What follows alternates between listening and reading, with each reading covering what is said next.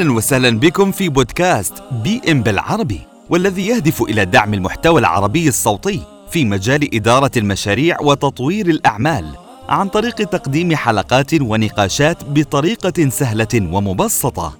نستضيف الخبراء والمحترفين في عالمنا العربي في مجال إدارة المشاريع وتطوير الأعمال وسيكون معكم مقدم البودكاست ياسر راتب. خبرة 12 عاما في مجال إدارة الأعمال وإدارة المشاريع وتطوير الأعمال.